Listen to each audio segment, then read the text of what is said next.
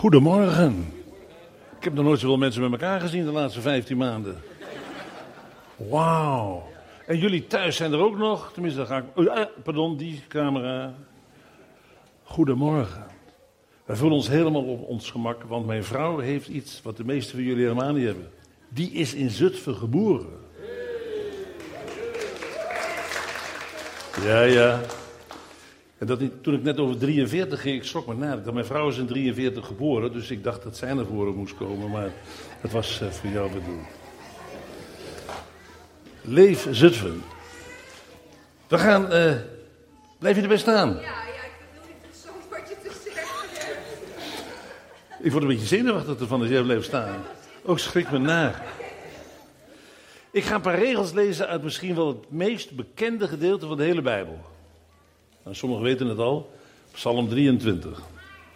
Niet, dat is alleen maar een opstapje, maar toch wel een belangrijk opstapje. Psalm 23, vers 4 en vers 6. Eh, zelfs al ga ik door een dal van diepe duisternis. Er staat er zo mooi: een dal van de schaduwen van de dood. Ik vrees geen kwaad, want u bent bij mij. Uw stok en uw stap, die vertroosten mij. En dan vers 6, tweede helft. Ik zal in het huis des Heren verblijven tot in lengte vandaag. Dat is alles. Want voor die hele psalm heb ik natuurlijk, ik weet niet hoeveel preken nodig. Dat kan natuurlijk nooit in één preek. Maar dit is zo mooi. Weet je hoe ik eraan kwam? Ik las pas mijn memoires weer eens door. Dat heb je met oude mensen, die schrijven memoires. En toen las ik waarover ik gepreekt had bij de begrafenis van mijn vader. In 2009 in Apeldoorn. En dat vond ik zo mooi wat ik daar las, over wat ik zelf gepreekt had, want ik was het vergeten. Toen heb ik deze verse gelezen, Psalm 23. En mijn boodschap was dit: Mijn vader is nu bij de Heer. En zolang wij op aarde zijn, in wat voor nadigheid we ook zitten, is de Heer bij ons. Amen. Dat was het. Ik vond het zo'n mooie gedachte. Ik heb hem zelf geuit. Ik was het vergeten. Straks voor altijd bij de Heer. Nu is hij altijd bij ons. Dat is eigenlijk de hele boodschap. Ik kan eigenlijk weer gaan zitten, want dit was het zo'n beetje. Daar komt het op neer. maar we gaan daar nog een beetje uitgebreider op in, uiteraard. Ik mocht maar anderhalf uur spreken, dus ik moet een beetje de klok in de gaten houden. Weet je, ik vind die titel van jullie gemeente ook zo leuk. Leef Zutphen. Dat betekent, ja, jullie zijn al wakker, jullie hoeven niet. Maar dat betekent, Zutphen is voor een groot deel geestelijk in slaap. Wat dat betreft verschilt het niks van de rest van Nederland natuurlijk. Dus jullie zijn als gemeente een geweldige getuigenis om die mensen wakker te roepen. En uh, als nou zo iemand wakker wordt, wat dan? Dan lees je het begin van Psalm 23. Dan kan hij voortaan zeggen: De Heer is mijn redder. Mij ontbreekt niets. Nu ik de Heer heb, ik heb alles. Ik ben helemaal blij en gelukkig. Hij voert mij aan grazige weiden. Hij uh, brengt me aan de stille wateren. Hij voert mij van het ene naar het andere. Het voorlaatste lied. Ik kon al die woorden niet verstaan, maar ik schrok wel een beetje van dat voorlaatste lied. Er stond nooit meer pijn, nooit meer lijden. Toen dacht ik, zou dat over de hemel gaan? Ik vond het wel een beetje eng. Want nou is iemand dan in Zutphen wakker geworden. Heeft zich uiteraard bij deze gemeente aangesloten, dat spreekt vanzelf. Zit nu hier, heeft een paar eerste versen van Psalm 23 goed doorstaan. Mij ontbreekt niets. En dan in vers 4. Zelfs al ga ik door het dal van de doodschaduw. Maar dat zat niet bij de berekening opgesloten. Hebben ze dat erbij verteld toen ze vanuit Leef Zutphen heel Zutphen wakker probeerden te krijgen? En de mensen vertelden, ik zeg niet dat jullie dat zo brengen hoor, maar dat even mijn fantasie. De mensen vertellen dat als je in Jezus gelooft, nooit meer pijn, nooit meer lijden. En ik heb het net in het lied gehoord, dat is allemaal fantastisch. En dan ineens is daar het dal van de diepe duisternis. Dat kan bijvoorbeeld de coronatijd zijn. Ik heb nog nooit mensen zo beter goed leren kennen als in de coronatijd. Hebben jullie dat ook? Ik heb er toch wel mensenkennis opgedaan, zeg. Je hebt de bangerikken, die zijn nog steeds niet gekomen in deze gemeente. Uit angst dat ze aangestoken zouden kunnen worden. Nou, die kans bestaat inderdaad, dus blijf lekker thuis. Je hebt ook de stoerderikken, die hebben het gewoon ontkend. Die deden ook net of er niks aan de hand was. En die zeiden allemaal flauwekul. Allemaal... De complotisten zeiden wij, het allemaal bedrog. In het begin stroomde het ook van verklaringen van allerlei kanten over corona. Sommigen zeiden het is een straf van God. Dat waren natuurlijk de streng gereformeerden. Anderen zeiden het is een list van de duivel. Dat waren natuurlijk de extreme charismatici. Maar dat is allemaal een beetje geluwd, want zo goed wisten we het allemaal niet waar dat allemaal vandaan kwam. En de vraag waarom corona is eigenlijk ook niet zo gewichtig. We hebben een heel Bijbelboek in de, in de Bijbel. Dat ik zeker mee zou nemen als ik nou naar uh, een onbewoond eiland verbannen werd. En ik mocht twee Bijbelboeken meenemen, dan zou ik Job en Prediker meenemen. Want die begrijp ik nog steeds niet helemaal. De andere begrijp ik allemaal, maar die twee nog niet helemaal. Job en Prediker. En Job, dat handelt over het probleem van het lijden. Eigenlijk niet in een abstract theologische zin, maar het probleem van hier één concrete leidende man. Die nou precies die vraag stelt: waarom allemaal hier? Waarom moet dit nou?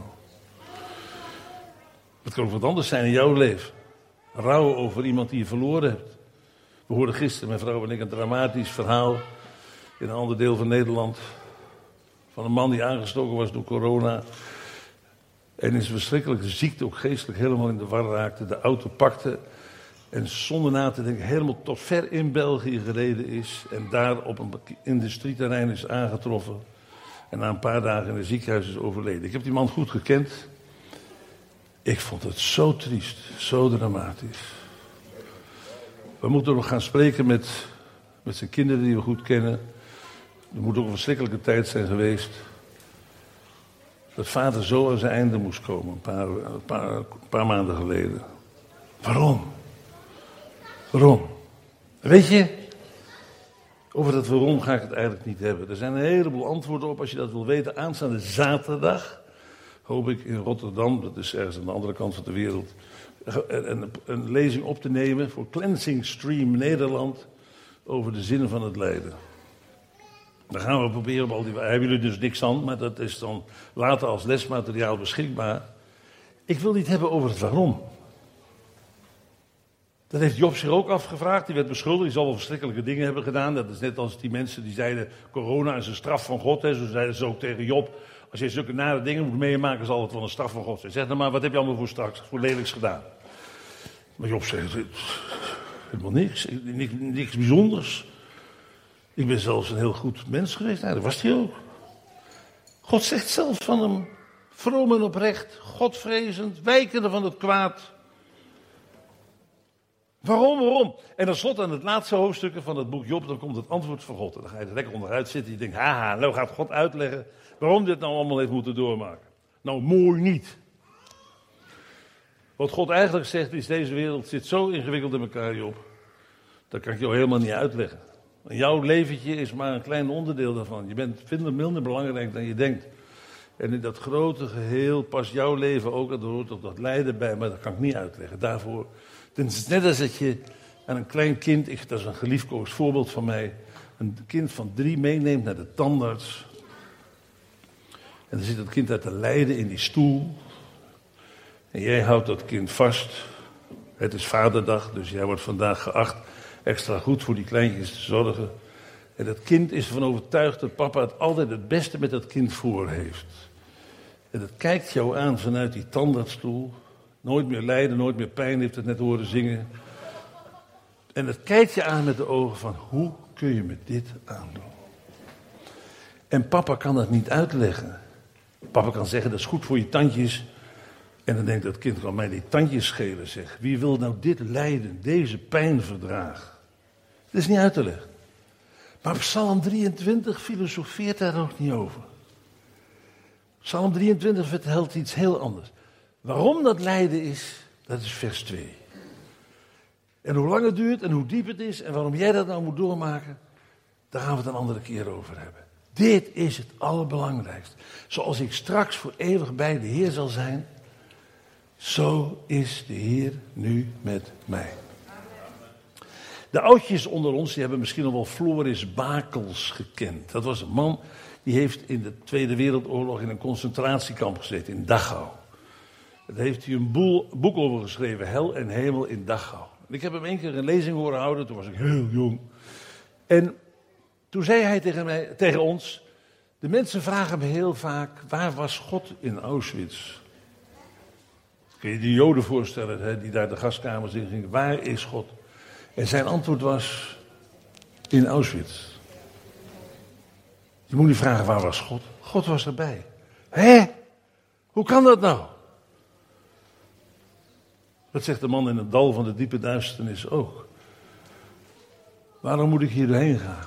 Nee, het gaat hem om deze geweldige wetenschap. Ik vrees geen kwaad. Papa is erbij.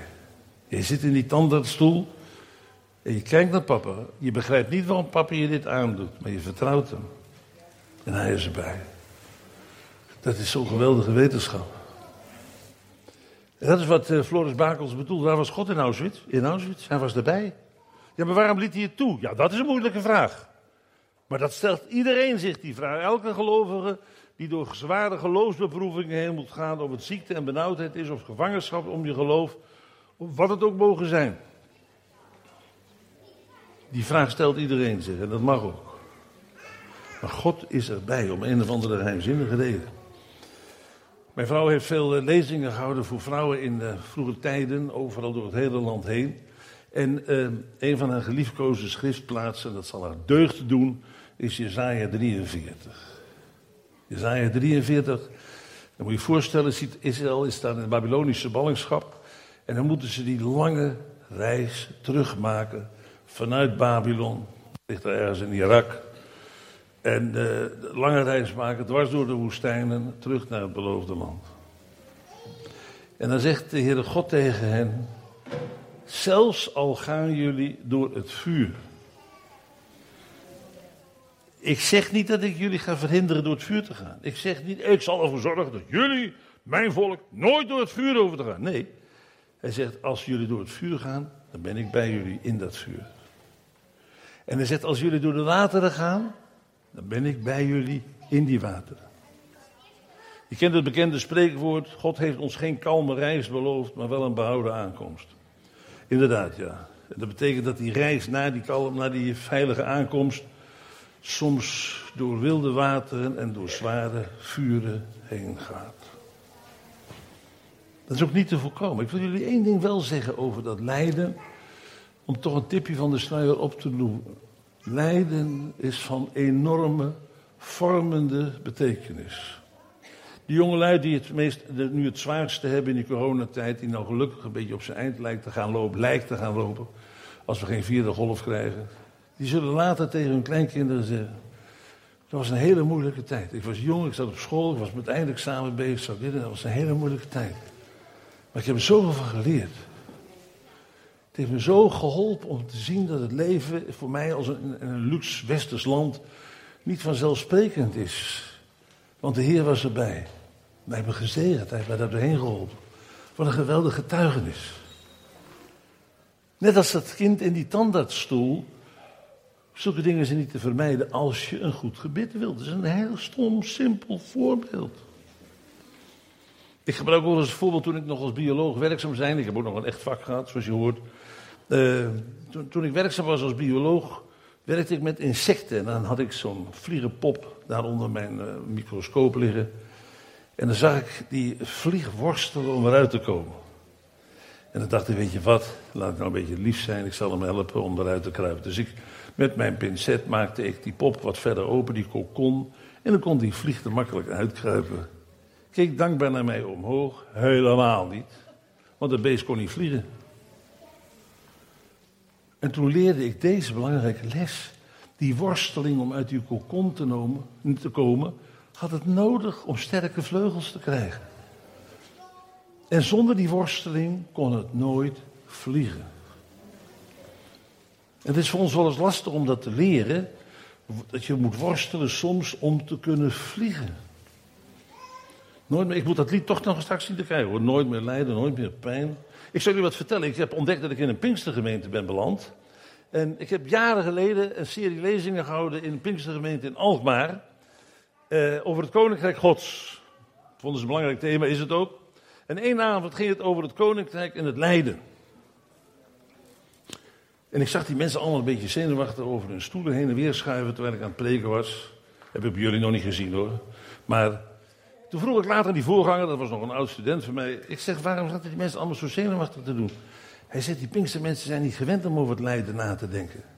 Die zingen liever nooit meer lijden, nooit meer pijn. Dat gaat allemaal fantastisch, het leven. En dat ze wel eens moeten moeilijke dingen doormaken. Daar zijn ze niet aan gewend. Ze weten zelfs niet eens dat er gewoon bij hoort. Die weten niet eens dat de Jezus zegt, dat, dat Paulus schrijft, dat het door het lijden heen naar de heerlijkheid gaat. Als wij met hem lijden, zullen we ook met hem verheerlijkt worden, Romeinen 8. Als we met hem verdragen, zullen we ook met hem heersen, 2 Timotheus 2. En Petrus 1, Petrus 4, eerst het lijden, dan de heerlijkheid. Dus het gaat niet eens zonder lijden. Nou ja, de week, de maand erop was ik weer in Alkmaar en toen, heb ik, toen ging het over de heerlijkheid. En toen heb ik dat geprobeerd een beetje uit te leggen. Ja, was het maar zo simpel. Leef we komen allemaal bij ons. Dan krijg je een meesterlijk bestaan. In deze zalen heerst geen corona. Mooi wel dus. Als jullie door het vuur gaan, ik ben bij je. Nou, het allermooiste voorbeeld in de hele Bijbel is natuurlijk die drie vrienden van Daniel. Die drie vrienden van Daniel, die uh, zeggen tegen Nebuchadnezzar, want ze moesten allemaal neerknielen voor die afgod. En dat deden die drie vrienden niet. En die hele menigte stonden zijn met z'n drieën overeind. En dan uh, zeggen ze tegen, uh, de koning roept ze bij zich. En dan zeggen ze tegen de koning een waarheid als een koe. Ze zeggen tegen hem, koning, onze God is veel machtiger dan u. U wilt ons in de vurige open werpen, maar onze God is zo sterk dat hij dat kan verhinderen. Maar als hij het niet doet, als hij toelaat dat wij in de vurige open worden geworpen, buigen doen we niet.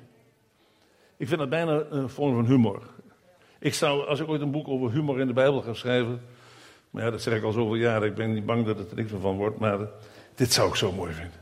God kan verhinderen dat de hele wereld, kan zorgen dat de hele wereld corona krijgt, behalve leef Zutphen in Zutphen.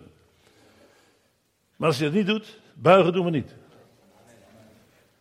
En dan komen die drie vrienden in dat vurige. Ik zou eens willen weten wat er door ze heen ging. Zou ik zeggen, waarom moeten wij nou in het vuur geworpen worden, Heer God? Kon u nou niet verhinderen? Ja, dat kon God verhinderen, maar deed het niet. Maar het mooiste is natuurlijk dat Nebukadnezar dan zegt... We hebben toch maar drie uh, kerels in het vuur geworpen. We zien nog een vierde. En die vierde lijkt, kun je zo vertalen. Die vierde lijkt op de zoon van God. Nou, dat is Psalm 23, vers 4. God verhindert niet altijd dat je door het dal van de doodschaduw gaat. Hij verhindert niet altijd dat je in de vurige oven terechtkomt. Maar hij is er wel altijd bij. En dat niet alleen. Hoe is hij erbij? Kijk, papa, die dat kind in die stoel ziet zitten, die zit daar niet onbewogen, ver verheven boven het lijden dat die tandartsje aandoet. Die goede papa, het is vaderdag vandaag, hè? Die goede papa leidt met dat kind mee. Het snijdt hem door de ziel dat dat kind daar zoveel verdriet van heeft en hem zo verwijtend aankijkt. En daarom een van mijn lievelingsteksten uit het hele Oude Testament, die gaan jullie nog, mogen jullie nooit meer vergeten. Daar ga ik volgende keer over horen, als ik ooit terug mag komen tenminste. Jezaja 63, vers 9. Daar zegt, wordt van God gezegd, in al hun benauwdheid was hij benauwd. Dus niet alleen maar hij was erbij, maar hij leed met hen mee. We zingen wel eens in een oud lied, al hun smaad, spot en haat voelt u als uw eigen kwaad. Alsof het u was aangedaan. Dus in plaats van die God die altijd ervoor zorgt dat je nooit meer hoeft te lijden, nooit meer pijn hebt en dat het altijd goed gaat, dat is straks. Nou nog niet. Die God zegt wel, wat je ook overkomt, ik ben erbij en dat niet alleen, het gaat mij net zo aan mijn hart. Het is niet die God die daarboven in die heerlijke hemel zit en van boven naar beneden gaat zo, jou, ik ben erbij hoor. Nee, hij is er middenin. En hij leidt met ons mee. Dat is een van de diepste dingen die over het lijden kan zeggen. Niet het antwoord geven over hoe dat nou met het lijden zit en waarom het nou is en wat, waartoe het allemaal dient. Ik heb iets gezegd, vorming, opvoeding. Maar er is nog veel meer over te zeggen, maar dat is zaterdag in Rotterdam. Maar dit, hij is bij en hij leidt met mij mee. Er zijn nog meer voorbeelden. Als jullie door de water. Nee, over het vuur nog even dit, vind ik ook wel mooi. Israël was nog maar nauwelijks een volk. Toen zat het in de vurige oven van Egypte. Die vurige oven, dat is symboliek. Dat betekent die slavernij van Egypte. Ze hadden het loeizwaar. De jongetjes moesten in de Nijl geworpen worden. Uh, ze moesten elke dag keihard, keihard werken zonder salaris. Ze waren pure slaven. En dan lees je in Exodus 3 dat Mozes die brandende braambos ziet. En als je goed bekijkt, dan die brandende braambos, dat is eigenlijk Israël zelf. Die braambos wordt niet verteerd. Die is wel in het vuur, maar wordt niet verteerd. God beschermt zijn volk. In dat vuur gaat Israël niet te gronden. Maar veel later zegt Mozes, God woonde daar in die braambos. Hij was uit de hemel neergedaald. En hij ging het volk verlossen uit die vurige oven, maar zolang dat niet het gevolg was, geval was, was hij met hen in dat vuur. Dezelfde gedachte als bij die vrienden van Daniel. God hield hen vast. Hij bekommerde zich over hen. Mooi Is hij met ons in de wateren? Ik kan me voorstellen dat de discipelen ook zo'n soort uh, theologie erop nahielden. Als je in het bootje gaat en je hebt Jezus bij je, kan je niks overkomen. Dan is het altijd rozenschijn en manengeur. Het is altijd fantastisch op het water. Je hoeft nergens bang voor te zijn. Uh, met hem aan boord. Ik zou er zo een mooi Pinksterlied over kunnen schrijven. Met hem aan boord. Wat? Is dit een wonderbaar oord? En heel veel kan je niks overkomen. En dan komt daar die verschrikkelijke storm. het is twee keer gebeurd dat de ene keer komt de Heer Jezus over de wateren naar hen toe lopen, maar de andere keer is hij aan boord en hij slaapt. Dat is zo mooi, hè? Ik vind het al moeilijk genoeg om te slapen als mijn bed stil ligt. Maar als die boot heen en weer wabbel, uh, of gaat over die baren van de zee, dan snap je niet dat iemand rustig kan slapen. Maar dan komt het. Die discipelen zijn in levensgevaar. Het kan daar spoken zijn. En dan op zo'n klein bootje, als het bootje zou zinken, zouden ze allemaal omgaan. En ook eh, omkomen. En dan zeggen ze tegen heer Jezus, schudden hem wakker. En dan zeggen ze dit tegen hem. Bekommert u zich er niet om dat wij vergaan? Hallo? Wij, hè? Dus uh, Jezus, je bent net zo in gevaar als wij allemaal. Als wij straks, als dat scheepje gaat zinken, dan verdrinken we allemaal, u erbij.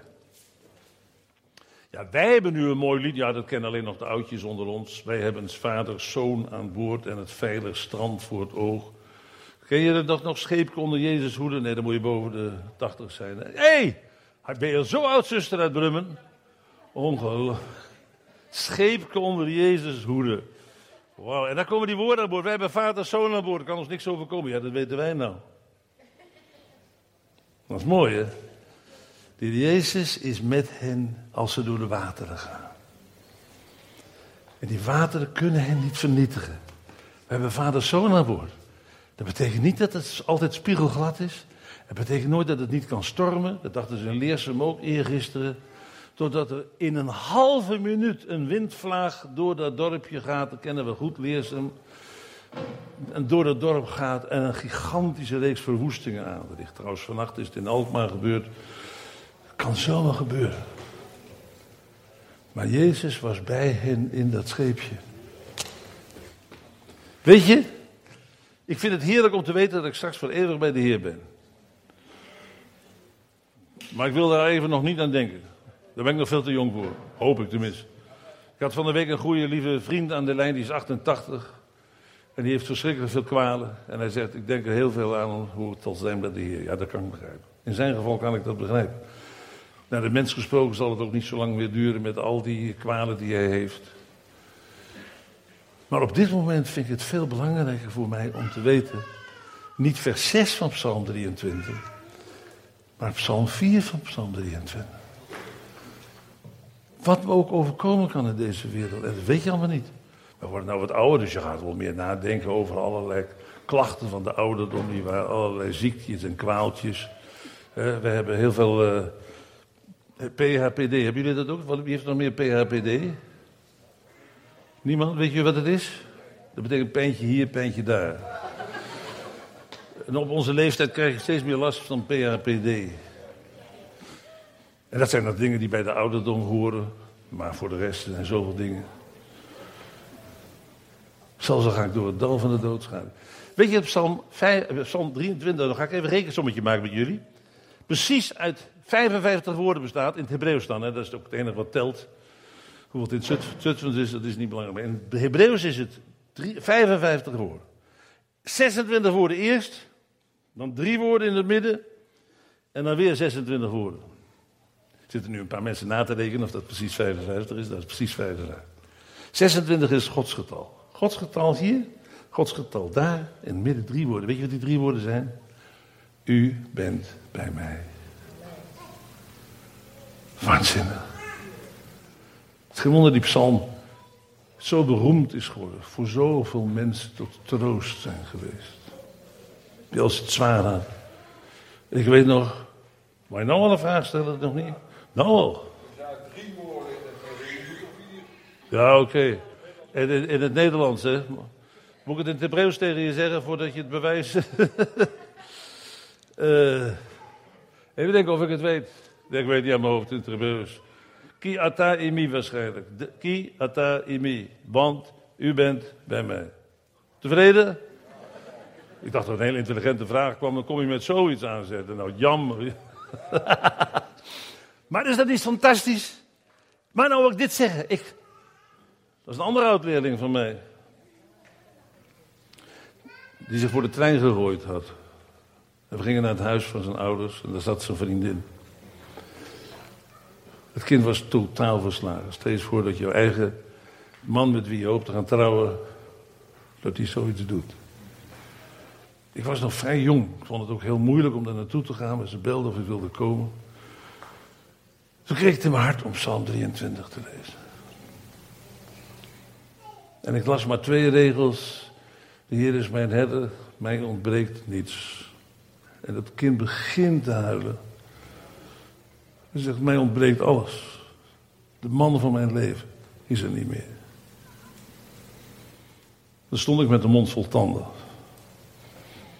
Ik kreeg het in mijn hartje om Psalm 23 te lezen, maar er was niet mij verteld wat ik moest zeggen als iemand dat soort dingen zou uitroepen.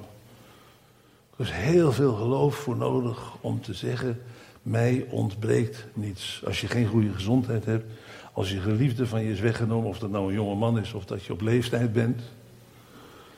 Ik had het over die man van 88 die mij belde. Zijn vrouw maakt voor ons minstens zoveel zorgen over, die ze bijna niet kan voorstellen. Terwijl ze zo oud zijn dat zij straks verder zal moeten zonder die man. Hoe ouder je wordt, dat merken wij wel een beetje. Des te meer ga je elkaar klitten, want je hebt elkaar nog steeds meer nodig.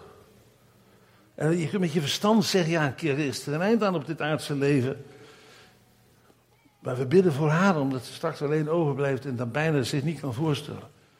Er is heel veel geloof voor nodig om te zeggen, mij ontbreekt niets. Want het geheim komt pas in vers 4, dat wat mij ook overkomt. U bent bij mij. Drie woorden. Drie woorden, precies in het midden van die psalm. En het is zo lieflijk. Jona, de duif betekent dat. Maar duiven vliegen ook wel eens een keer de verkeerde richting uit. God zei, je moet naar het oosten, naar Nineveh. Hier had hij helemaal geen zin in. Daar had hij helemaal geen zin in. Hij dacht, ja, zegt die goddeloze stad. En daar heeft de Heer God wonderbaarlijke plannen mee om die stad te gaan redden. Zo, nou, daar heb ik helemaal geen zin in. Dan stuurt hij maar iemand anders hoor. Nineveh notabene. Hoofdstad van het Assyrische Rijk. Eén grote misdadige kliek. Dus hij gaat de andere kant uit naar het westen. En de Heer stuurde een storm. Dat is zo heerlijk, hè? Hij beschikte een storm, staat er zo mooi in de oude vertaling. De Heer heeft het allemaal in de hand. En dit keer weet Jona exact waarom die storm over hem heen komt. Want die mannen van dat scheepje, dat zijn heidenen, die weten nergens van. Die bidden allemaal tot hun eigen God. En Jona zegt, stop maar. Ik weet precies waarom ik hier zit. Waarom er die storm is gekomen. Dat is mijn schuld. God zei tegen mij, ga naar het oosten en ik ga naar het westen. Dus mijn schuld. Dus jullie, wat moeten jullie... Dus af en toe is dat zo. Af en toe weet een mens gewoon... Denkt erom dat je dat nou niet aangaat, dat het niet op jezelf toepassen.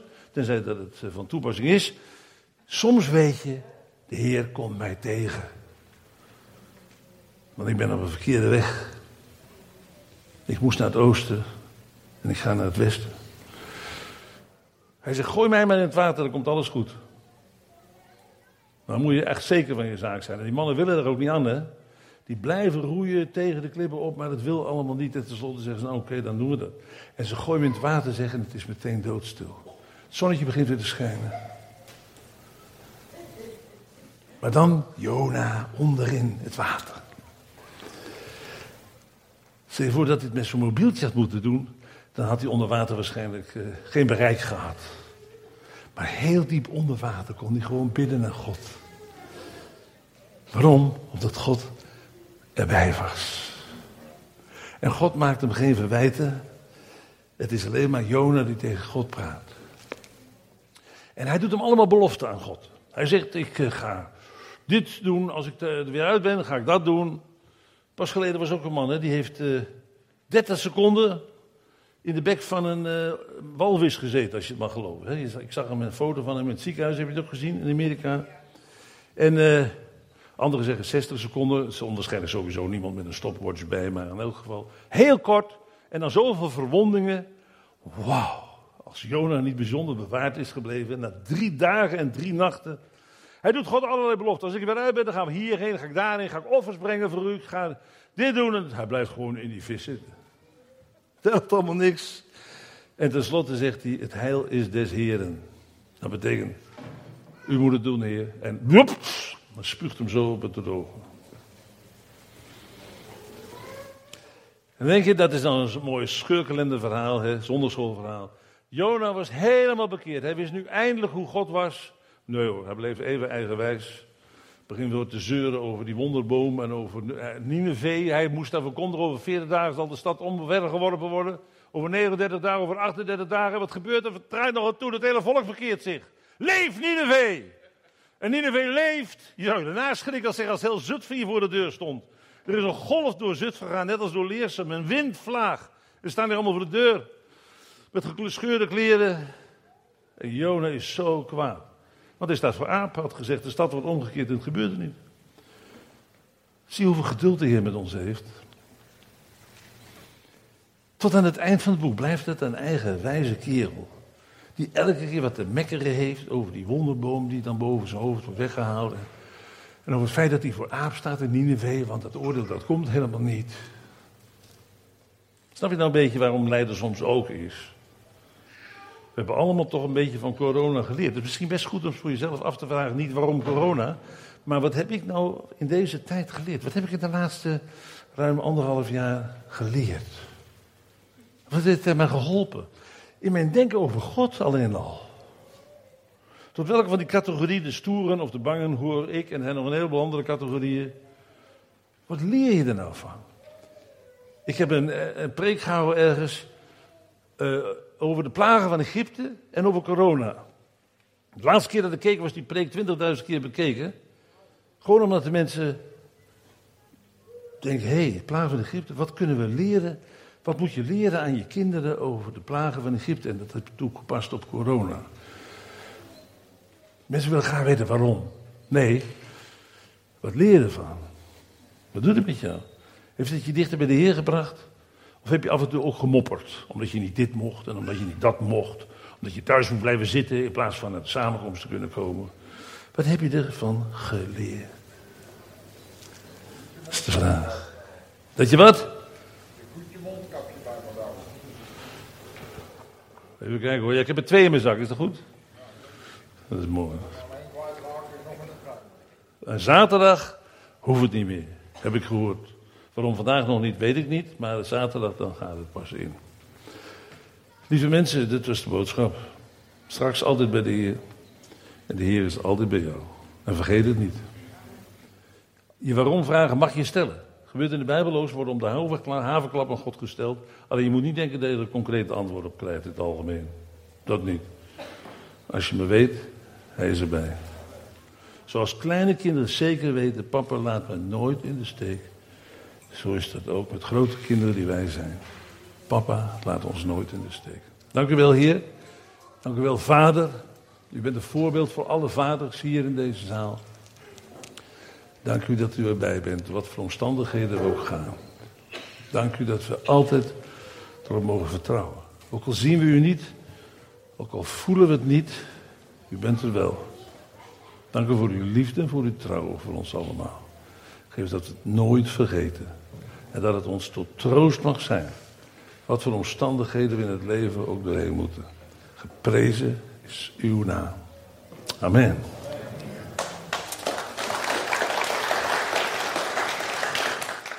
Dat doen ze niet veel plekken. Dat vind ik wel leuk. Dat vind ik wel leuk. Dat doen ze niet op veel plekken.